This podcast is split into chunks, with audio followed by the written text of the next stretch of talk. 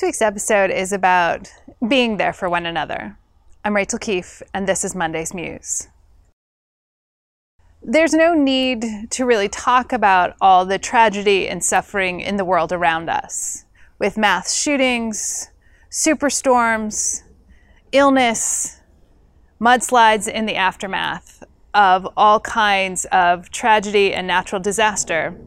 You don't need me to tell you that there's suffering in the world. Perhaps you yourself are experiencing pain and suffering much closer to home. Most of us are feeling overwhelmed. And sometimes when we're feeling overwhelmed by the enormity of suffering around us, we feel like there's nothing we can do. The reality is, there is indeed something we can do. We can be kind to one another. We can make space for each other. If you have the financial resources, Please share them. Buy someone a meal. Buy someone a winter coat.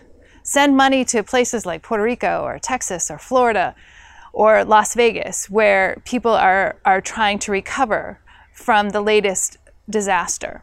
If you don't have financial resources, though, there's still things you can do. You can go through your contacts list on your phone, or if you're the old fashioned type, through your list uh, of people in your Rolodex. People still have those and reach out to someone you haven't heard from in a while.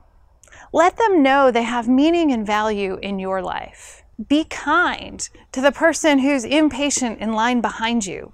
You have no idea what burdens they're carrying, but perhaps a kind word from you could change the way their day goes. Sometimes, when we feel like there's nothing we can do with the suffering in us and around us, the best thing we can do is to help out someone else and it's free. It doesn't cost anything to be nice. So let's spend some time this week taking care of one another. And if you do that, please let us know how it goes in the comments below if you're watching on YouTube. Be kind. Have a good week. Thanks for joining us, and we'll see you next week.